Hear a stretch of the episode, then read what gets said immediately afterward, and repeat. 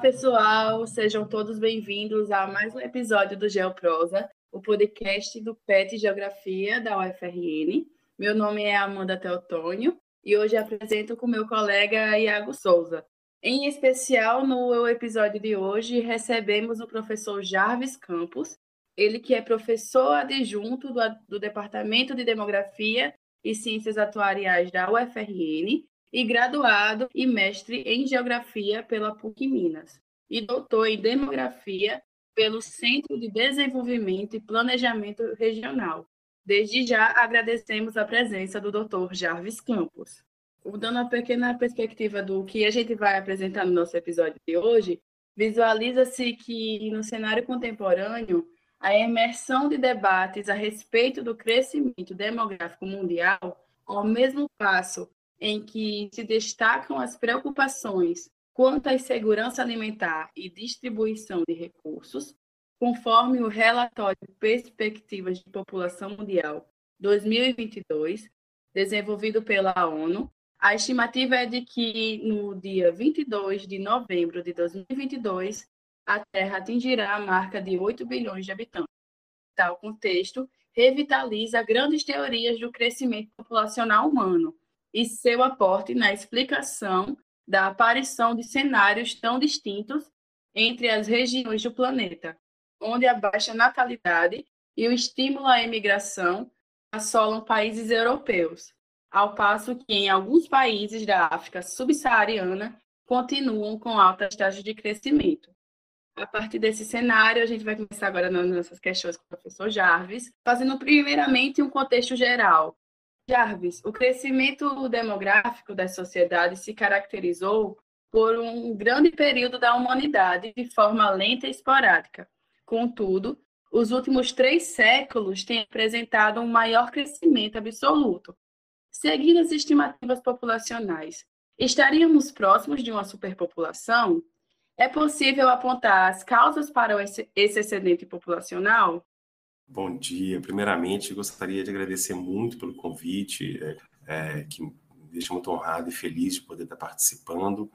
Bom, então, sobre esse, essa questão é, que foi colocada, o, o, primeiro ponto que é importante nós, nós discutirmos é que, na verdade, esse crescimento populacional não se deu de forma homogênea no mundo, seja do ponto de vista é, dos países, seja do ponto de vista do, da temporalidade. Então, veja, interessante, né, esse debate da superpopulação.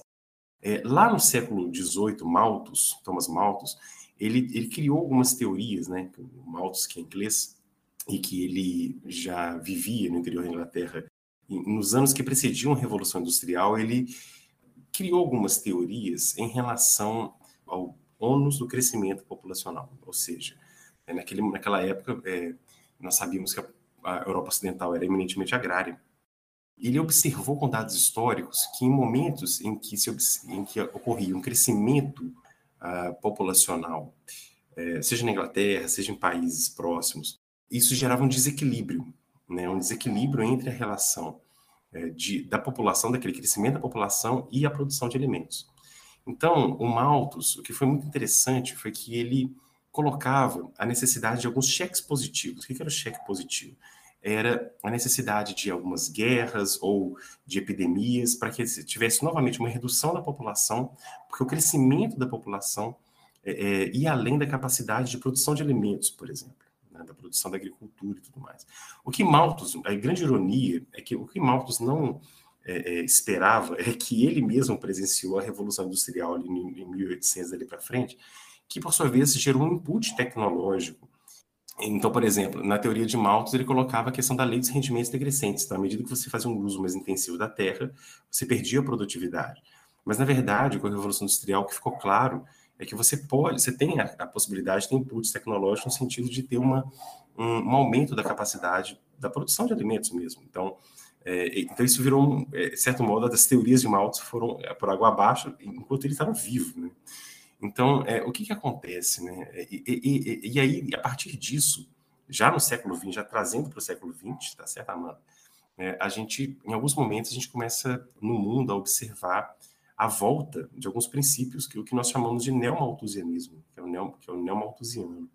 que são o quê? Que são é, é, princípios né, e, e, estudiosos que defendem um controle populacional do crescimento populacional decorrente, de, repente, de uma capacidade limitada da produção de alimentos que não acompanharia, por, por exemplo, a questão do crescimento populacional. Então, tiveram economistas né, lá para a década de 50 que defenderam muito fortemente essa visão neomalthusianismo de controle é, da população. Mas voltando um pouco à questão, é, sem querer ser tão muito longo, mas a questão do crescimento populacional, a, a, gente tem que falar um pouco de transição demográfica. Então, por exemplo, o que é transição demográfica? Né?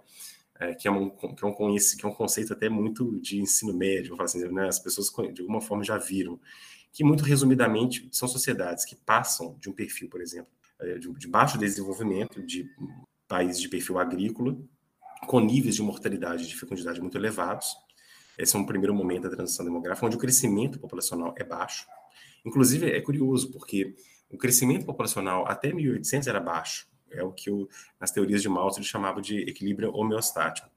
E, mas com, com, o desenvolvimento das indústrias e tudo mais, o que, que passou a se observar? Uma segunda fase da transição demográfica, que foi a queda dos níveis de mortalidade, que coincidiu com o processo de urbanização dos países. Então, por exemplo, a Inglaterra começou a se urbanizar, as pessoas começaram a morar nas cidades, trabalhar nas manufaturas, e as, as melhorias das condições de saneamento, elas, elas resultaram, em resumo, num, é, nas condições né, não só sanitárias, mas, é, enfim, de saúde pública, as pessoas a viver mais, aumentar a expectativa de vida, e com essa redução da mortalidade, porém, com a manutenção da fecundidade em altos patamares, ou seja, a fecundidade continuava alta, mas a mortalidade caiu, a gente passou a observar um crescimento muito acelerado da população.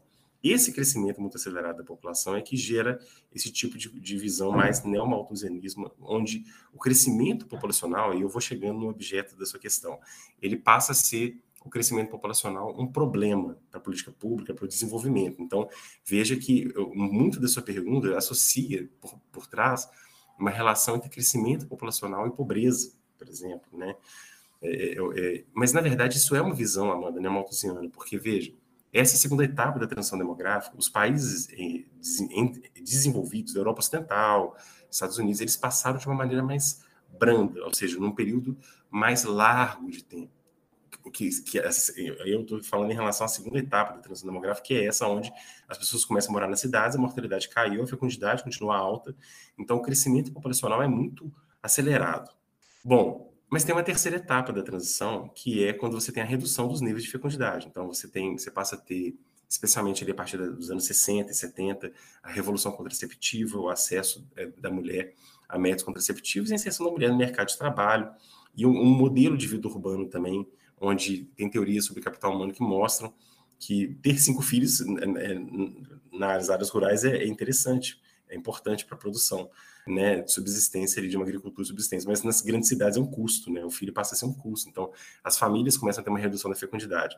E, e, e, a verdade, Amanda, é que fora poucos países, como você bem comentou da África subsaariana atualmente, o restante do mundo já está em fase avançada da transição demográfica, que são marcados, portanto, por baixos níveis de mortalidade, baixos níveis de fecundidade, e, e o, que, que, o que, que, resulta desses baixos níveis de fecundidade e mortalidade? O retorno ao baixo crescimento populacional. Então, é, o que eu posso te dizer, assim, e aí, é, só para dizer uma questão de timing, já, já sensível aqui ao tempo, mas uh, enquanto nos nos países europeus você teve uma transição demográfica mais branda, nos países em desenvolvimento, e aí eu vou destacar a América Latina, por exemplo, no caso do Brasil, é, essa transição demográfica foi mais acelerada e, e, e, isso gerou um crescimento populacional muito abrupto. Porque, veja, o Brasil, se, se você, nós pensarmos até os anos 30, na época de Getúlio Vargas, nos planos de desenvolvimento, ele era eminentemente rural. E aí, quando começa a urbanizar, o processo de urbanização do Brasil, da população, né, da, a partir de uma dinâmica de redistribuição da população brasileira, a gente passou a observar um crescimento urbano e uma redução da mortalidade, ou seja, a transição da primeira fase para a segunda da transição demográfica no Brasil. Só que isso foi muito rápido. Então, o Brasil entre 1940 e 1970, 60, 70, entre 40 e 70, o Brasil cresceu a taxas superiores a 3% ao ano. Isso por quê? Porque a mortalidade caiu, as pessoas começaram a morar nas cidades, é o mesmo que aconteceu na Europa, é, mas a fecundidade continuava muito alta. E, e, isso, no Brasil, por exemplo, gerou toda uma relação, porque quando as pessoas foram para as cidades no Brasil, você passou a ter o quê? Um crescimento urbano muito acelerado, aquele êxodo rural, as pessoas saindo do rural para a cidade, e aí começou a se acentuar um processo de periferização também, de pobreza. Assim. De certo modo, isso aconteceu pelas assimetrias no mercado de trabalho e tudo mais. Mas o fato é que, então, ali na década de 50, o que, aconteceu em 50? Era um momento em que os países em desenvolvimento estavam com um ritmo de crescimento muito acelerado e a pobreza aumentando. Mas não é uma relação perfeita de causa e efeito de crescimento populacional e pobreza. Aí foi, isso, é uma, isso é uma visão que retorna mal, é o neomalthusianismo que eu falei. O fato, então, e aí eu já partindo para a conclusão nesse momento inicial, é de que, na medida em que se passou a observar, mesmo nos países latino-americanos, uma redução da fecundidade a partir da revolução contraceptiva nos, nos anos 70, começou-se a perceber que o ritmo de crescimento populacional começou a reduzir, especialmente no Brasil, que nunca, que fora raras exceções, nunca foi aberta a migração internacional, então realmente a mortalidade e a fecundidade que julgavam em relação, que definiam o ritmo de crescimento da população brasileira. E aí surgiram várias conferências de população de desenvolvimento, como a de Bucareste, na década de 70, depois a, a Conferência do Cairo, onde é, passou-se a valorizar não uma visão neomalthusianismo de necessidade de controle da natalidade, mas sim o, a, o direito da mulher à informação, o, é, o direito de preservar, assim, o, o ideal, assim, chegou, né, após várias discussões em âmbito internacional, de que o caminho era o de preservar a saúde sexual e reprodutiva da mulher e a liberdade de escolha. Então, o controle da natalidade, atualmente na literatura, no diálogo, na demografia, ele é visto como uma visão ultrapassada daqueles que associam, infelizmente, o crescimento à, à pobreza, o que já foi superado na literatura, na academia, pela ONU, nessas né, conferências foram feitas pela ONU já há algumas décadas. Então, acho que acho que por hora é isso. E aí, eu sei que a gente continua, mas aí eu encerraria assim. Vocês terem uma ideia que a gente pode explorar mais na sequência, o contexto atual da transição demográfica não é dessa explosão populacional acelerada, uh, 8, chegando a 8 bilhões como sendo um problema crônico. O contrário, na verdade, o, baixo, a baixa fecundidade, para níveis abaixo do nível de reposição populacional, o grande dilema hoje é o envelhecimento populacional acelerado. Então veja que a reforma da Previdência, a gente vai poder explorar um pouco mais essas questões, mas é, não é exatamente isso. Muito embora, lógico, que, na, é, como você falou, na África subsaariana tem países da África subsaariana que ainda não ultrapassam, é, é, que ainda estão na primeira fase da transição demográfica. São aqueles países que ainda, que ainda têm uma alta taxa de mortalidade, uma alta taxa de fecundidade, ou mesmo a mortalidade caindo um pouco, então uma alta taxa de crescimento. Mas se você pegar a China, por exemplo, que é, eu vi uma reportagem há poucos dias atrás, a China já começa a discutir um planejamento familiar de um aumento da fecundidade para poder evitar o envelhecimento acelerado. Ou seja, o que antes a China fazia, que era a política de um filho, né? Porque a China ela praticou a, a, a, o planejamento familiar mesmo, o controle da natalidade naquela política de um filho. E agora está invertendo, está discutindo, porque isso resultou numa redução tão abrupta da fecundidade, porque quando ela cai muito, você passa a ter um envelhecimento muito acelerado da população. A fecundidade define mais o envelhecimento do que a expectativa de vida, que é a mortalidade. Poucos sabem disso, fora da demografia. Depois a gente pode em algum momento explorar mais, mas o fato é que agora a China está mudando a política de natalidade. O Brasil nunca teve uma política explícita de natalidade mas tem alguns indícios né, e estudos que, que falam um pouco de algumas práticas de esterilização no interior do Nordeste. Mas é isso, essas conferências passaram a superar, é, as CIPDs passaram a, desde a década de 70, que, que, que, coincidiram com a redução dos níveis de fecundidade, passaram a superar aquela visão neomalthusiana do discurso da explosão populacional, que às vezes volta e está presente em alguns setores da sociedade. Professor, essas temáticas são bastante importantes, né? Porque, como o senhor trouxe até na sua fala, é exemplificações do nosso cotidiano, né? Tipo, a questão da reforma da Previdência, do controle de natalidade, porque justamente a demografia trata dessas temáticas. Então, é muito, muito importante trazer essas questões e na sua, e na sua fala. É, dando continuidade nesse contexto histórico, ainda falando da teoria malthusiana, a gente observa que o estudo do comportamento social humano através do componente populacional é alvo de diversas leituras ao longo da história da ciência. Dentre elas, justamente a teoria malthusiana, que identifica a problemática do crescimento populacional e sua relação com os recursos disponíveis do planeta. Neste sentido, quais consequências seriam trazidas por uma superpopulação? É, eu acho interessante porque eu acabei assim me alongando na resposta e, e, eu acabei já respondendo essa questão, que é exatamente isso, né? Quer dizer, então você, o que, que nós temos hoje, mas explorando um pouco mais a temática.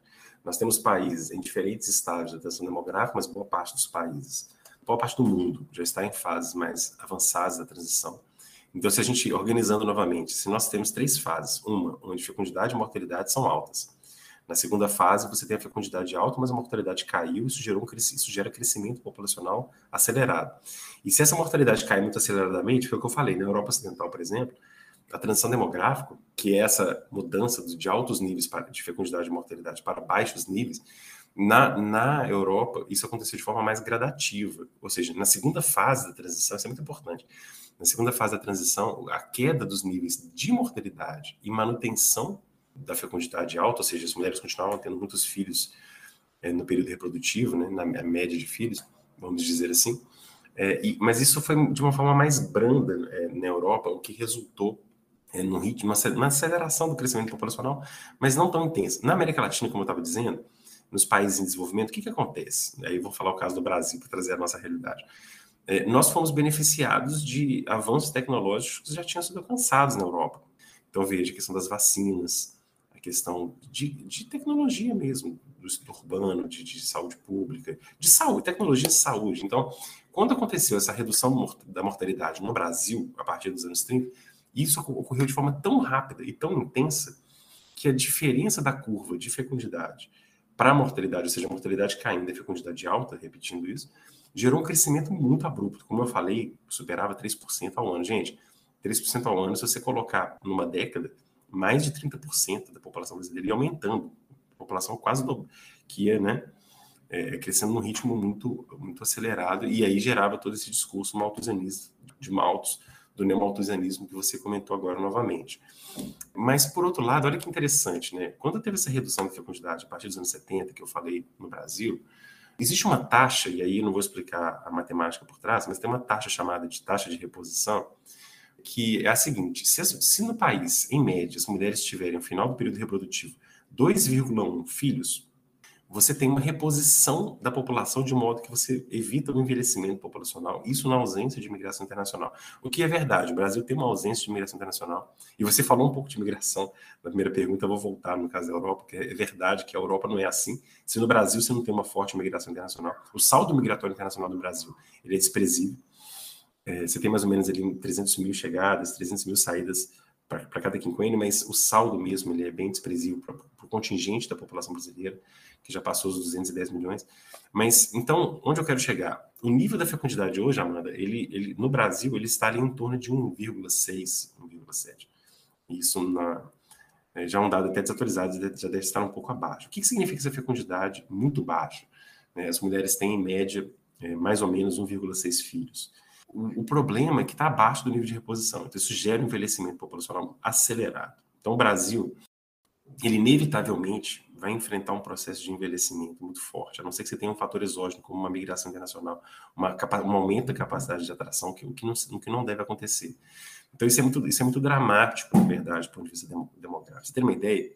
Eu acho que dá para explicar um conceito chamado inércia demográfica, que é o seguinte: é, nós temos gerações de pessoas. Na demografia, nós chamamos gerações de coortes. Coortes, mas com dois ossos. Coortes. Quando eu falo coortes, são gerações. Então, a, a, geração de pessoas que nasceram no Brasil no período de alta fecundidade, as coortes, de quando? Que nasceram em 70 até 80, vamos dizer. O volume de pessoas que nasceram é, nessas décadas foi muito grande, porque a fecundidade ainda era alta. Hoje, elas estão em idade de estar no mercado de trabalho, elas estão na pia.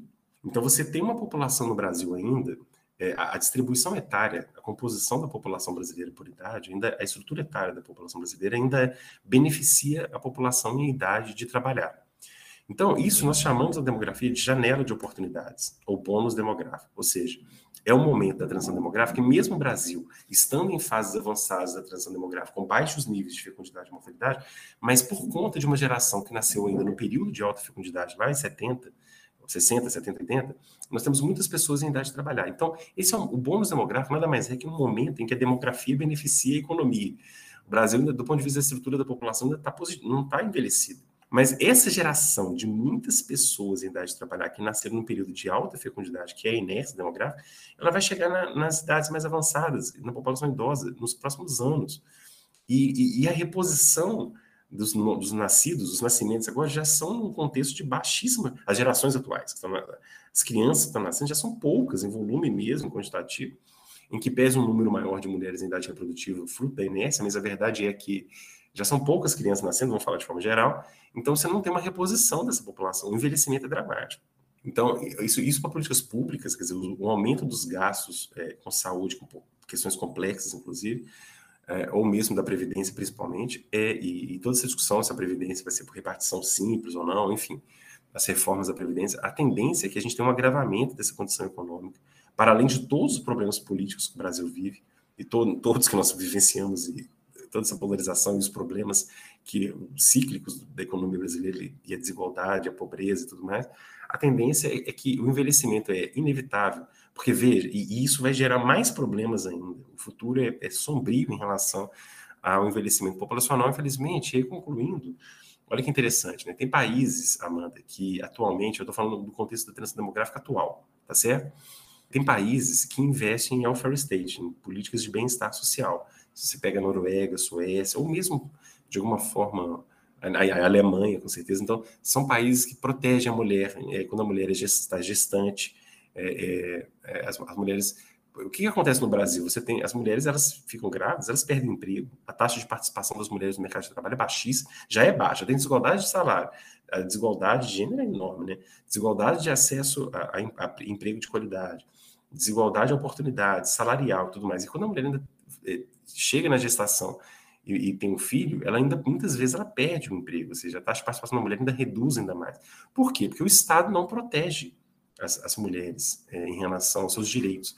Então, é, ve, ve, veja, assim, é, e, e, na Alemanha, por exemplo, você tem políticas de welfare state, inclusive, de financiar e, e é, a, a, os, né, a questão dos, é, das mulheres que estão nessa condição gestantes para ter filhos e tal. Existe toda uma política de proteção da mulher.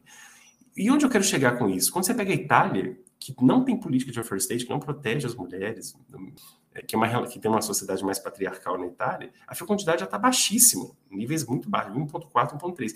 E o Brasil segue essa mesma linha, não tem política de proteção dos direitos das mulheres. Então, o Brasil tem essa fecundidade de 1,7, a tendência é cair ainda mais. E, e é essa fecundidade, eu repito o que eu disse, é que determina o envelhecimento populacional muito mais do que o aumento da expectativa de vida. As pessoas acham que é o aumento da expectativa de vida contribui para o envelhecimento mais que a fecundidade.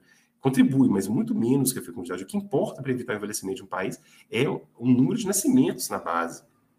Tá certo? Isso matematicamente é fato, sem aqui né, fazer demonstração. Então, para concluir, a discussão não é essa de superpopulação nas sociedades, assim, prevalentemente. E o contrário, é de uma recuperação dos níveis de fecundidade para o nível de reposição para evitar esse envelhecimento dramático. No Brasil, para encerrar, a estrutura etária da fecundidade das mulheres em idade reprodutiva ainda tem uma fecundidade adolescente no Brasil, um pouco alta.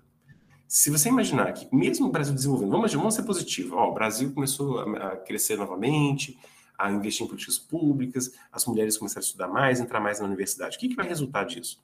Vai reduzir uma fecundidade adolescente. Então, mas o fato objetivo, isso é bom, assim, do ponto de vista de desenvolvimento, mas, mas vai cair ainda mais a fecundidade total. Assim, eu sou a favor, assim, eu acho positivo, porque a fecundidade adolescente muitas vezes a gente sabe está associada a, uma, situação de vulnerabilidade social.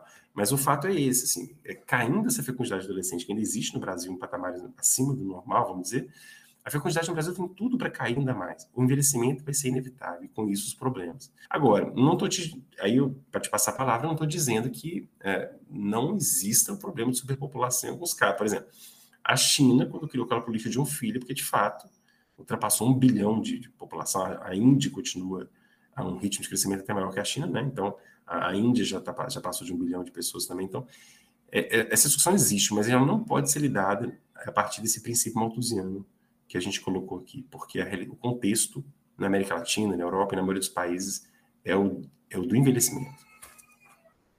Professor, sua fala foi excelente, assim, eu trouxe muito para a minha realidade, para a realidade das pessoas ao meu entorno, essa questão da, da fecundidade mesmo, né? Como não, ela está se tornando a, a, a mulher em si atualmente não é um dos objetivos dela, de forma generalista, estou falando, a questão do filho, às vezes não é nem por uma questão de querer, é uma questão de condição.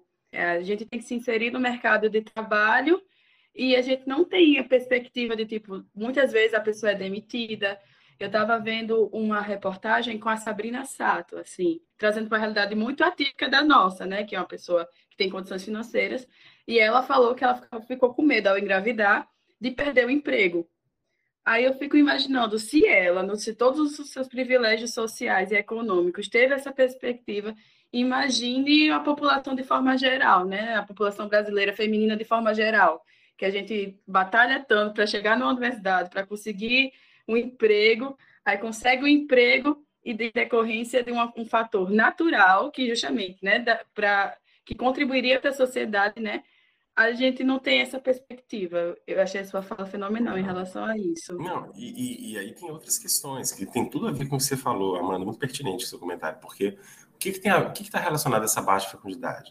Cada vez mais a exigência do mercado de trabalho é por estudar mais. É por, as mulheres têm que entrar na universidade e às vezes o curso superior não é suficiente, tem que fazer pós-graduação, cada vez se capacitar mais. Então, muitas vezes as mulheres adiam o nascimento do primeiro filho. Então, tem estudos, sabe, na demografia, que calculam isso, quer dizer, qual que é a idade média do primeiro filho. E aí, quando as mulheres adiam muito, isso gera uma, já um, uma redução da, dos níveis de, do, número, do número médio de filhos, porque o primeiro já foi numa idade tardia, ou até mesmo, é, Amanda, é, gera uma infertilidade. Tem situações que as mulheres adiam, isso não é raro, elas adiam tanto que isso acaba gerando fecundidade zero, elas acabam não tendo filho, porque adiou demais, enfim.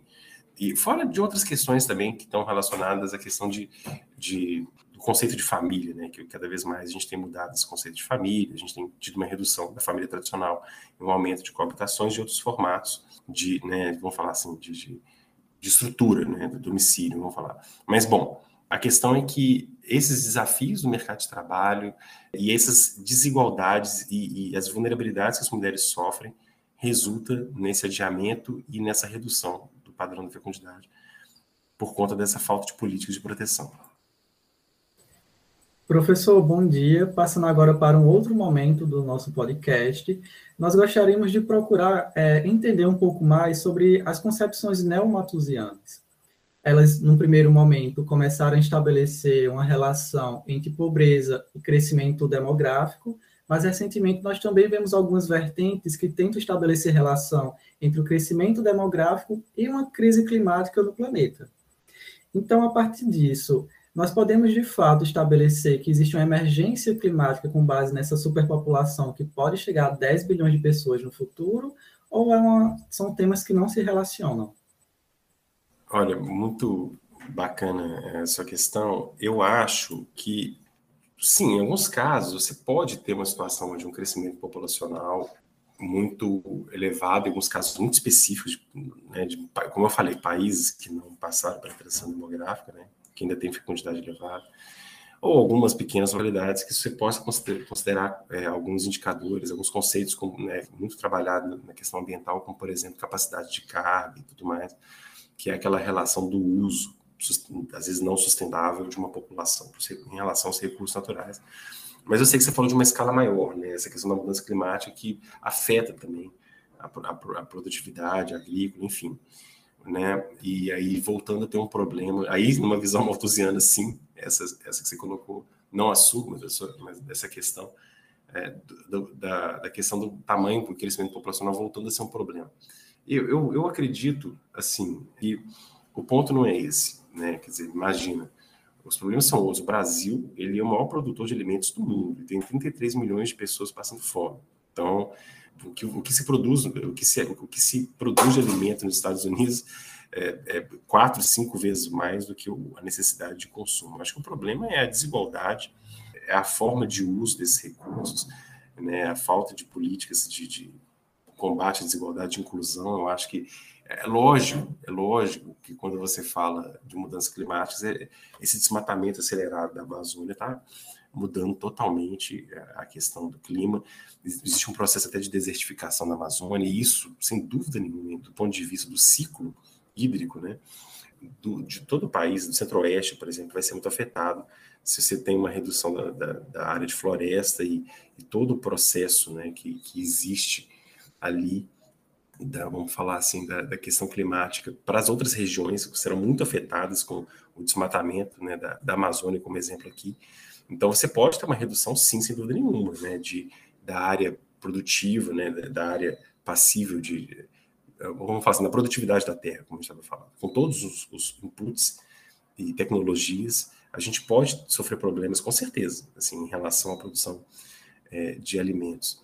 Mas o caminho, o problema, mas o, a, o problema chave, a, né, a variável e chave, não é esse, essa superpopulação, e sim o mau uso não sustentável, tanto do ponto de vista do consumo, das desigualdades, como do ponto de vista da forma com que se lida com o meio ambiente. Né? A gente sabe é, é, é, o que tem acontecido no Brasil especificamente em relação ao desmatamento e a destruição dos ecossistemas, e isso afeta, sim, a produtividade, mas o problema não é a superpopulação, por tudo que eu coloquei aqui, o Brasil em baixíssima taxa de crescimento, como eu acabei de falar, o Brasil cresce muito pouco, a população está envelhecendo.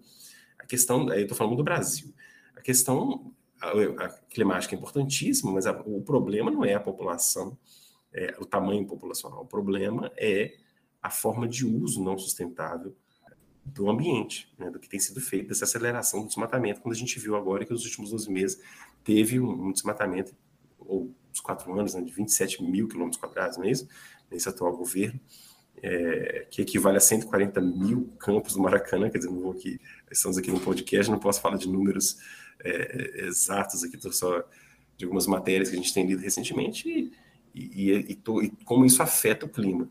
Mas não é a população variável-chave, sim a, a, questão política, a falta de controle, né? quer dizer, a falta de é, a liberação né? e a flexibilização das políticas de proteção ambiental. Isso no Brasil. Agora, em outros países, você tem outras questões. Vou dar um exemplo rápido. Tá? Você pega o Egito, o Egito, é, por exemplo, ele depende absurdamente da vazão da água do Rio Nilo, né? O Rio Nilo era nascente no, no Egito, são os países ao sul. Então, existe toda uma discussão em relação a, cota de vazão do que pode, do que pode ser consumido entre os países. É verdade que os recursos naturais eles estão cada vez mais escassos em alguns países que vivenciam problemas muito graves em relação a isso. Mas mais do que a população, sobre a população dos tais 8, 10 bilhões, que a gente sabe que já está super desacelerado esse crescimento por todo exposto aqui, é muito mais a, a, a discussão de como lidar de forma sustentável com o ambiente, em relação à indústria, em relação a resíduos, em relação à emissão de gases.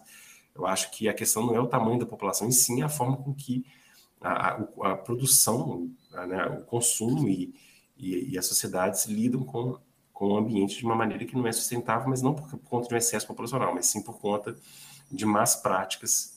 É, quando você chega e tem governos é, de extrema direita, como foi recentemente nos Estados Unidos, do Trump, que era contra as políticas de, de, de proteção ambiental. Então é muito mais uma questão de mudança da prática ambiental, na forma da economia lidar com o ambiente, do que propriamente um problema só, é só é de, de, se olhar apenas para o excedente populacional. Professor, essa fala do senhor, ela se aplica até mesmo para alguns países que são considerados por terem um inchaço populacional muito grande, como a Índia, ou então com a Nigéria, que espera-se que tenha até 700 milhões de habitantes até o final do século em um pequeno espaço disponível?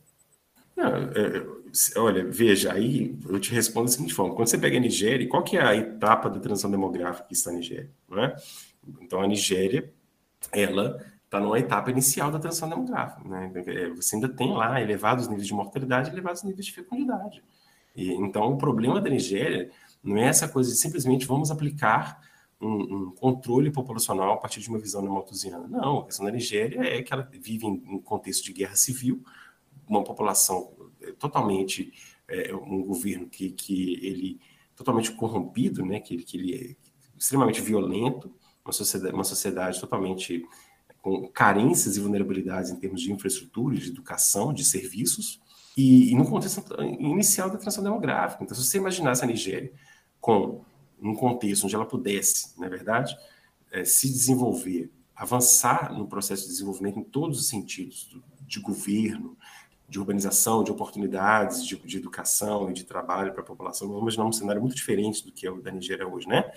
Ela, sem dúvida alguma, avançaria, como todos os outros países do mundo, no processo de transição demográfica para reduzir, no sentido, na direção da redução dos níveis de mortalidade e fecundidade.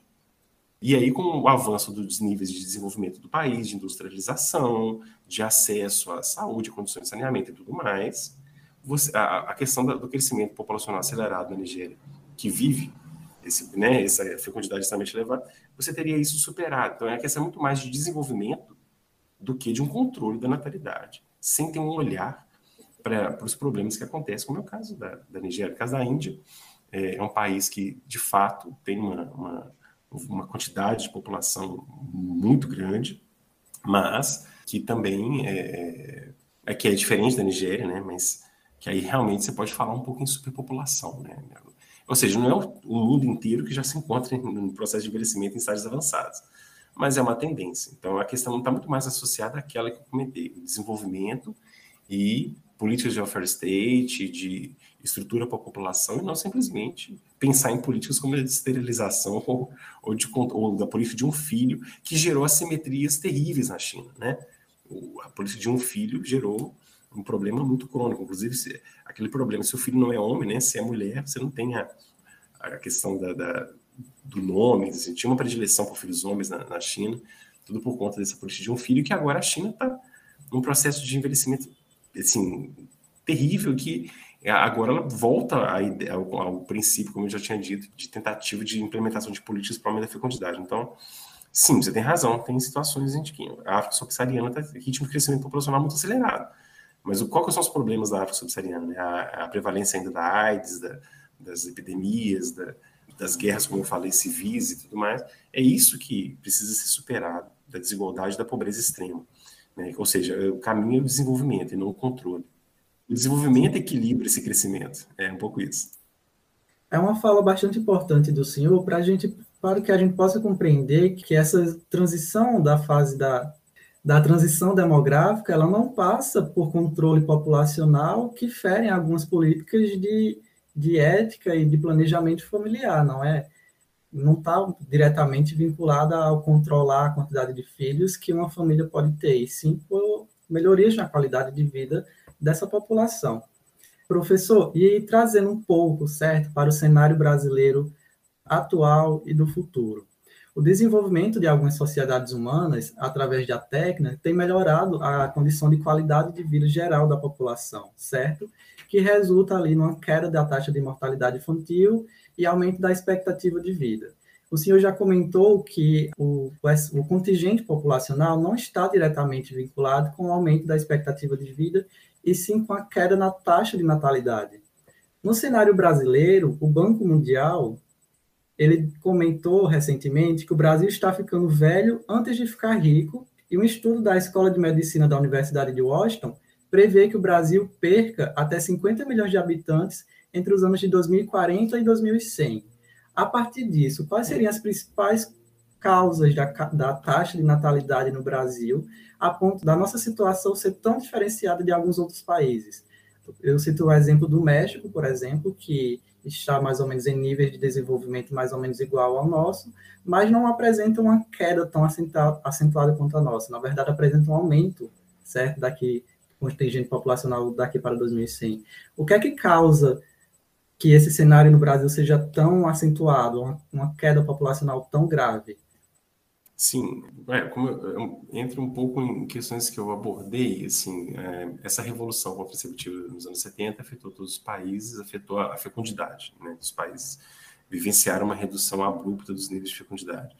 E entra toda aquela questão política de bem-estar que eu comentei de First State. É, você tem razão quando você fala que tem, é porque são, tem projeções da população, né, tanto da ONU quanto do IBGE, que colocam, inclusive, que o, que o Brasil vai enfrentar um decrescimento né, populacional, decrescimento populacional esse decorrente desses baixos níveis de fecundidade.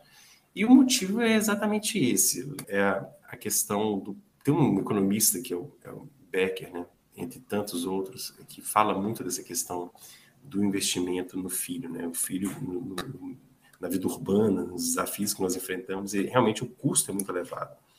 Então, as mulheres, eles, elas têm, à medida que, elas, que o nível de escolaridade da população brasileira aumenta, e da população urbana, né? O Brasil hoje ele é mais de é, 80% urbano, então a, o, o, modo de vida do, do, brasileiro ele é basicamente urbano, é, a população, seja no emprego formal ou informal, está aí no mercado de trabalho é, como prestadores de serviço, boa parte da população brasileira, suas diferentes classes sociais, é verdade que esses desafios, né, de, de, de, de, os custos associados a ter um filho, e torná-lo competitivo no mercado de trabalho, especialmente nas assimetrias e desigualdades que o Brasil que são presentes na sociedade brasileira, quando você observa que hoje o emprego informal ele é maior do que o emprego formal, a gente não está falando só de taxa de desemprego, a gente não está falando só de 13%, 15% de desemprego no Brasil, a gente está falando da qualidade do emprego, a gente está falando que, do salário mínimo que não, é, é, que não reajusta, que agora querem desindexar, sem querer politizar aqui, não Querem desindexar o salário mínimo, a aposentadoria, o BPC do salário mínimo,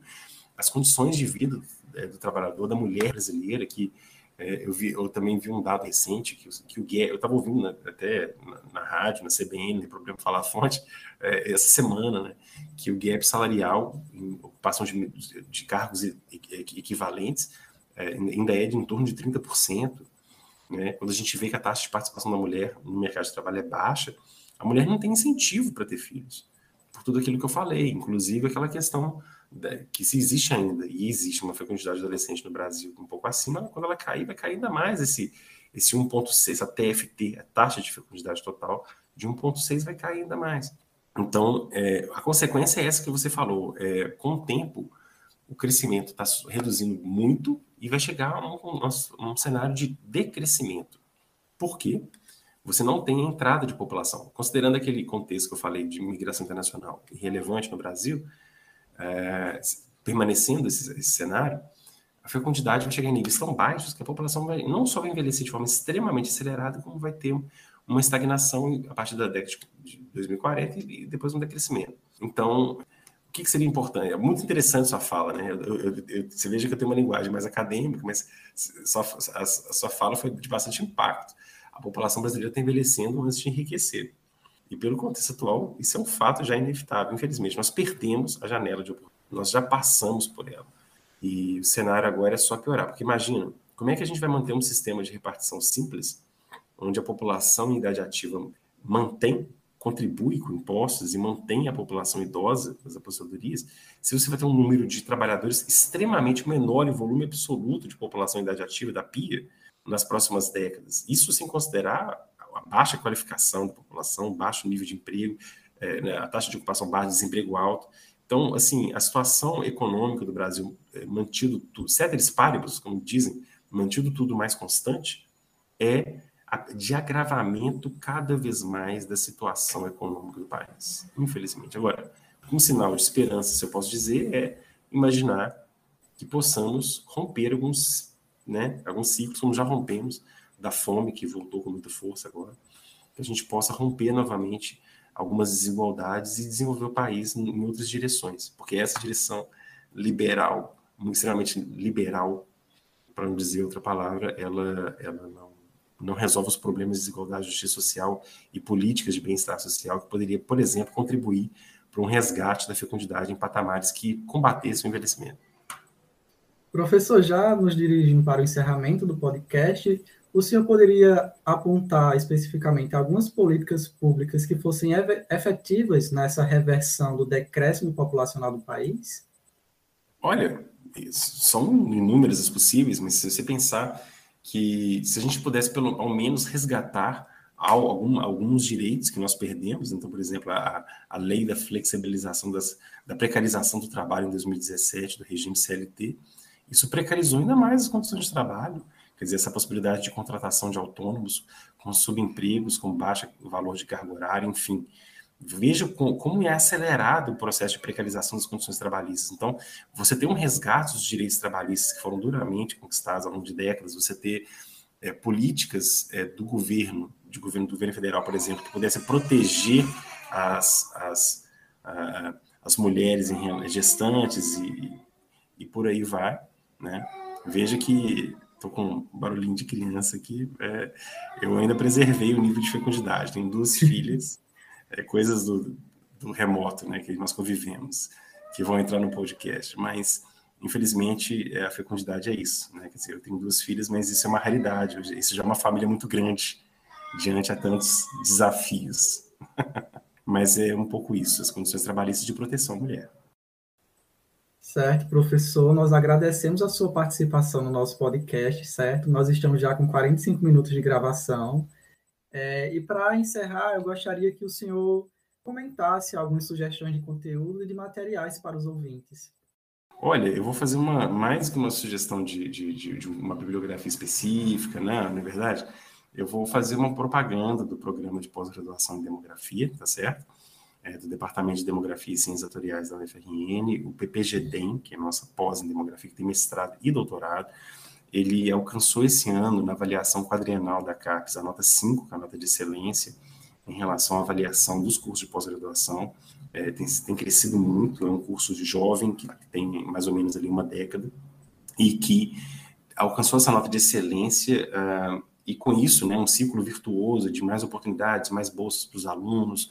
Então, é um convite que eu faço para a comunidade né, acadêmica de geografia e de todo, todos os ouvintes, que eu tenho certeza que vocês têm uma grande capilaridade, para conhecer o nosso programa, para nos visitar e participar do edital de seleção do mestrado e doutorado em demografia onde nós discutimos todo e, e, trabalhamos muito não só com a questão todas essas questões de ordem substantiva, mas também a demografia é um pouco matemática e estatística, ela calcula esses indicadores, né? A demografia é essa ciência social aplicada que trabalha muito indicadores uh, para políticas públicas, é muito interessante, né? Nós ministramos cursos de demografia na graduação em, em políticas públicas, em turismo, na arquitetura, é, muito com essa, é, é com essa com esse perfil do demógrafo de trabalhar bem os indicadores que são tão fundamentais para a discussão, para delineamento e, e, planejamento de políticas públicas. Então, a gente trabalha com esses temas de fecundidade, mortalidade, migração, os indicadores de educação, de mercado de trabalho. Então, é muito interessante a demografia nesse sentido, para o perfil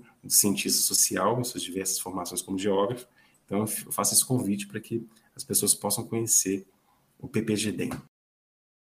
Tá ótimo. Agora, para encerrar de fato, nós pedimos aos nossos ouvintes que sigam é, todos os episódios de Geoprosa no Spotify e agora também no YouTube. Além disso, nós pedimos que vocês nos sigam nas redes sociais do Instagram e do Facebook. É só digitar lá PET Geografia UFRN e agradecemos a todos os ouvintes.